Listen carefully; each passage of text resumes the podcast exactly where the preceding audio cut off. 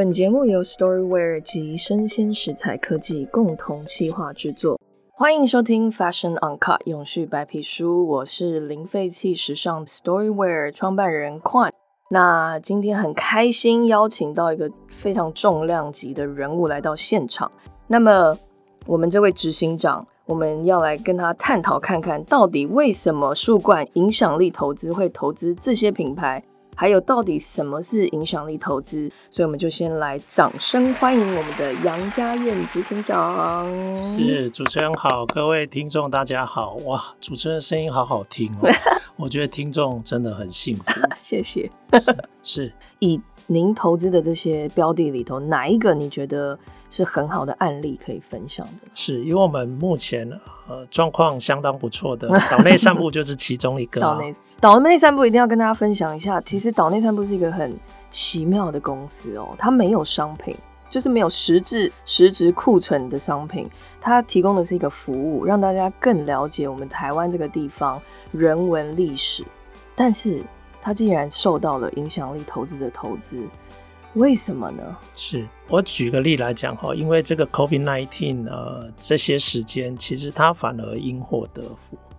哇，我。呃，当初我们在评估跟协助岛内散步的时候，它是我看到目前唯一一家纯靠文史导览可以超过损益两平的公司。怎么可能？怎么可能？唯一的一家，我不敢说它是空前绝后，嗯，对，但是它是呃，我们当初看到唯一一家。嗯，那那个时候我们的想象是，哎，也许整个市场。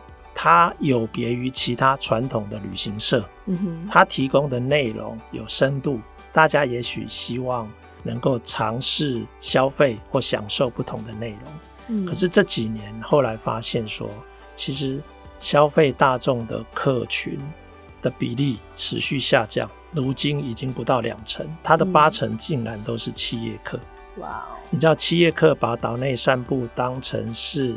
人资工作的外部最佳伙伴啊，外发单位。你看哦，我做人资工作，我希望我们的员工有福利。嗯，那员工旅游的时候，哎，我们参加一般旅行社的旅游，跟参加岛内散步的旅游形象也不一样，完全不同，对不对？嗯，也就是说，作为一个雇主品牌的话，雇主品牌的考量，企业主也会倾向采用岛内散步的旅行服务。嗯，但是。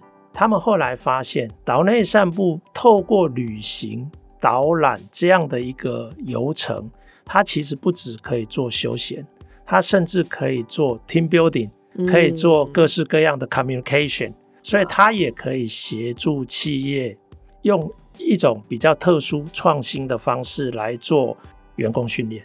太厉害了，是，所以岛内散步现在也做员工训练吗？是，这也是为什么，对，这也是为什么他的企业课越来越多，而且几乎目前在台湾的大的大家听得到的外商的品牌，其实可能我的判断是七八成都已经有找岛内散步买过岛内散步的，这真的是很棒啊！因为以往的员工旅游可能就吃吃喝喝，然后。听个演讲就结束了，但是岛内散步至少它让你很深刻的去体验每一个细节。是，但是我刚才讲的只是它一个面向的价值，嗯，它另外一个面向的价值是，当它能够把这些消费带送带到台湾各地去，嗯哼，其实地方团队得到了发展的机会。哇，因此这些年轻的地方团队，他们拥有了诠释自己家乡的文化的一个话语权。嗯。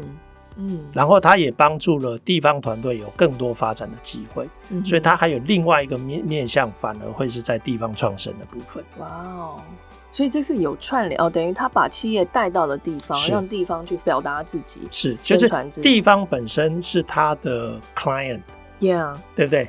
那但是地方创生的团队，地方的团队是岛内散步的 partner，嗯，他们因为合作来服务这个 client。他的 partner 也因此得到更多的发展机会，共存共荣。是是，哇！我最近读了一本书，叫做《想象资本主义》，重新想象资本主义。他也是特别在讲这件事情，就是就是说，我们现在已经重新在定义资本主义了，甚至富达基金 好像最近都在讲永续的资本主义之类的啊。是，这就就是所谓 ESG fund。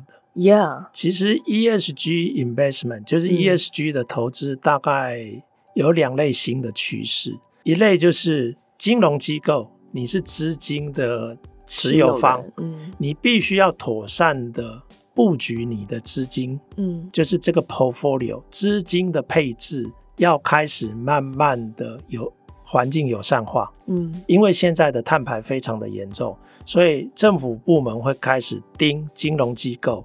如果你的资金大量的分配在那些污染环境的产业，没错，其实你会遇到一些麻烦，嗯哼，对不对？所以对资金大量持有资金的这些金融机构，它也要让它的 portfolio 更干净，嗯哼。但是另外就是说，现在因为碳税碳权要逐渐要实施了，就是大量排放碳排的这些工业部门，它也必须要。想办法让自己的碳排可以被综合掉，嗯哼，所以他开始也要做一些 ESG 的行动，不一定是投资哦，但投资是一个选项，嗯哼。另外一个选项就是 ESG 的专案，嗯哼。比如说，OK，今天那个 Storyware 可以产生负碳排，嗯，很多企业排队等着想要跟你产生 ESG 的合作。他就可以去减掉它的碳税问题，对他分得到的这个负碳排的 credit 就可以去综合它的正碳排啊。所以到后来，负碳排的部门其实它终于，它对大自然的友善，终于在这个时刻有机会变成是一个有市场价值的资产，嗯，可以卖给正碳排的工业部门，嗯哼，嗯哼，那这个就是碳权交易。哇，碳权交易又是一个非常另外一个很大的话题哦，我们可能可以下一次再来 好好谈一谈。但是其实现在那么多人疯狂的投入到呃 ESG 的行列里头，会不会有漂绿的事情产生？当然，当然，其实就是主流的企业一定有它的惯性嘛。嗯，如果它完成的，它就要把自己的组织系统做流程做重大的变革。嗯，那现在。有很多人一定是不到黄河心不死，已经是拖到无可拖。碳税还没上之前，是是是是是是，先不要做。所以，那有些人一定，你说因为这样做表面功夫，嗯，的漂绿或漂白的行为，我认为都会有。但是，当它变成真正的碳排这些相关的法规上路之后，就不再是你。表演可以蛮混过关了，嗯，因为它完全扣接到你的股东权益了，嗯哼。那因为是股东权益，不再是所谓的 CSR，嗯，CSR 的意思其实就是股东权益以外的价值全部是 CSR，嗯，所以跟股东不对，跟股东权益无关的，那他就想做就做，那不做就不做，然后或者有时候做一些表面功夫，嗯哼。但是现在如果你看哦，你用脏的能源，你用。高碳排的生产方式，你今天如果货送到欧盟的海关，欧盟的海关说：“哎，我们这里国内的企业的产品全部都是低碳以及洁净能源。你如果我这样就让你放行的话，这是不公平的竞争，等于在处罚好的企业。所以对不起，请你拿出有国际认证的碳排认证，对，认证给我看。”嗯。碳排认证好，假设你是属于高碳排的产品，请问你有没有在来我们这里之前先买碳权？嗯，没有买碳权的话，对不起，在海关你就要缴碳税。回去真的，呃，碳就就要缴碳税。是，那那个就表示说，今天如果你不赶快真正从本质上去做调整，嗯，比如说以工业部门来讲，碳排是一个很重大的课题。嗯，你今天有可能到后来商品是。走不出国门，是的，是，这真的是很棒哎！至少我们在制度上面，它已这是非常惨痛的经验。对，你知道，因为其实呃，我说一下哈，ESG 其实不是这里两年才产生、才流行的，其实 ESG 已经有二十几岁了。嗯，在地球上第一次被提出来，已经有二十几岁，跟我们主持人年纪差不多，差不多，对对对。那这二十几年来，为什么到二十年后又重新被提起？因为这二十几年来，我们依赖的叫做 CSR，CSR 的精神是自律跟自治，嗯，就是靠你自己自发性的去做这样的事情。嗯，你看最后的结果是什么？我讲一下，今年 COVID nineteen 跟去年呃过去两年的 COVID nineteen，你知道死多少人吗？我追踪一下，死了六百万人，平均一年三百万人。嗯，可是二零一九年还没发生 COVID nineteen，你去看联合国 WHO 的报告，全世界死于死于呼吸道致死疾病的人口，当年二零一九年就四百多万人。对呀，而且大部分竟然是不抽烟的妇女跟儿少，嗯，那就表示是空气出问题嘛？问题。你看哦，我们人类对空气的污染杀伤力比病毒还要凶狠，还要毒，对不对？所以其实这二十年来的经验告诉我们。依赖自律不可行，嗯，所以现在在谈 ESG，开始在讲游戏规则要改变，嗯，很多要求要定进法律之中，嗯否则我们没有另外一个二十年可以浪费。没错，没错，真的。就像国际高峰会 COP 好了，听说他们第一年就在讲环境呃变迁的问题，但真正到了去年才开始真正设立了治理的目标。对啊，因为我们世界上还有那种呃大国的政总统，竟然还不相信有气候边界这件事的，真的是好。那我们一定要来谈谈关于影响力投资的事情，是是是，就是针对我们现在呃树冠投资的这些企业啊。通常影响力，呃，当然 E E S G 基金他们投资有些比较大的金融机构，它投资的金额会大一些。但针对影响力投资来讲，呃，有没有几个投资金额的门槛啦，或是我也不确定是治理标章啊等等的，对对。大概介绍一下，刚刚讲的 E S G 放的大部分都是金融机构在做资金配置，嗯，所以它不可能去投很小的新创公司，嗯，因为他。一定没办法去化它的资金，所以它大部分都是买股票。那股票的话，就要走所谓的社会责任投资，有环境污染的不要不要投资，不能投。然后有人权记录的疑虑的不要投资，哦这一类的，这个叫。责任投资，那现在叫做 ESG 的投资，嗯，那这个大部分都是解决大企业大量的资金的配置的问题。可是，如果是我们现在的影响力投资的话，它是属于比较早期企业发展的投资，嗯，所以你可以把它想成它就是创投。创。那至于创投的门槛的话，如果你是最早期的种子资金，你想想看哦，一家刚起来的公司，很可能它接下来的两年计划只需要三百万。嗯哼。那请问种子基金大概多少？假设他要找三个投资人，嗯，那种子基金大概就是一两百万就够了，嗯哼，所以种子基金就是大概是一两百万左右，嗯，那我们树冠来讲是比种子资金更后面的，我们是 focus 在天使轮跟 Pre A 轮，嗯，天使轮跟 Pre A 轮就是他有可能会需要，也许接近上千万，嗯，或者几千万，嗯，那这个时候他有可能找几个投资人。所以我们的投资金额大概就是介于五百到一千左右。那我们通常会准备大约两次左右的资金来投资。所以跟呃种子轮比起来，我们的资金规模就比较大。像我目前投资平均来讲，一轮的钱大概是五百万左右。可是你想想看哦，如果过了 Pre A 轮，你的募资金额有可能是上亿。嗯，对不对？那上亿的话。那就可能要开始借重比较大型的金融机构的创投，嗯，比如说现在的金融机构创投，我所知道的，如果没有两三千万以上的需求，他们几乎没有办法投资，因为那样的投资管理太麻烦，对他们来讲成本太高，嗯，对，所以其实他投资两三千万，等于这个公司的市值要破亿了嘛，一两亿才就要看。这两三千万占比多少？我我先讲三千万，如果占比十趴，那这个公司就可能 post money 就是是三亿嘛。嗯嗯。但是如果它两两三千万，三千万如果占了五十趴，那其实它还不到亿。对。但这样子的企业他们会愿意投资吗？如果两三千万就可以占比五十趴的股份？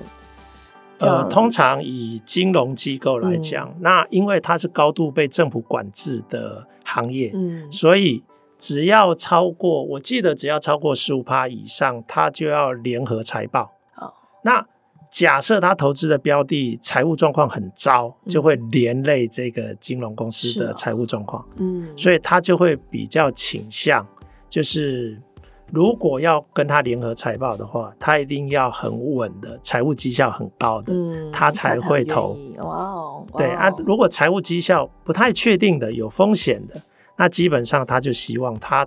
对它的持股占比是十五帕以下。嗯哼，明白。那以树冠来讲，假设愿意投资五百万这个门槛，那树冠主要是看的 criteria 会有什么？是我们可以说，呃，有一个跟创投传统的创投、商业的创投一模一样，然后有一个完全不一样，然后有一个稍微不一样。我先讲哈，创投其实最主要看的其实就是 profitability，嗯，也就是说你的报酬率，投资报酬率越高越好，嗯，那通常这一类呃比较高报酬的会跟可扩张性有关，所以通常有大规模市场机会的，可以大量生产的这种，其实它的 profitability 的展望会比较高，嗯，这个是创投重视的。那我们重视的不是 profitability，我们重视我刚刚已经讲过叫 financial sustainability。嗯，财务可持续的话，你给投资人的回报就不一定要是纯财务绩效，它可以一部分是 social impact。嗯，因为 social impact 也是一个价值，所以 impact investment 他们追求的就是 profit with purpose。嗯，对不对？所以我的 portfolio 里面。有呃，我的 value portfolio 里面，value return 里面会有一部分是 financial，嗯，然后另外一部分就是 impact，impact。所以我们讲 financial sustainability 跟创投的 profitability 看起来就会有点不一样。创投传统的创投看不懂，我们其实有重视 impact return，他可能搞不好会以为我们在让利，嗯，因为在他。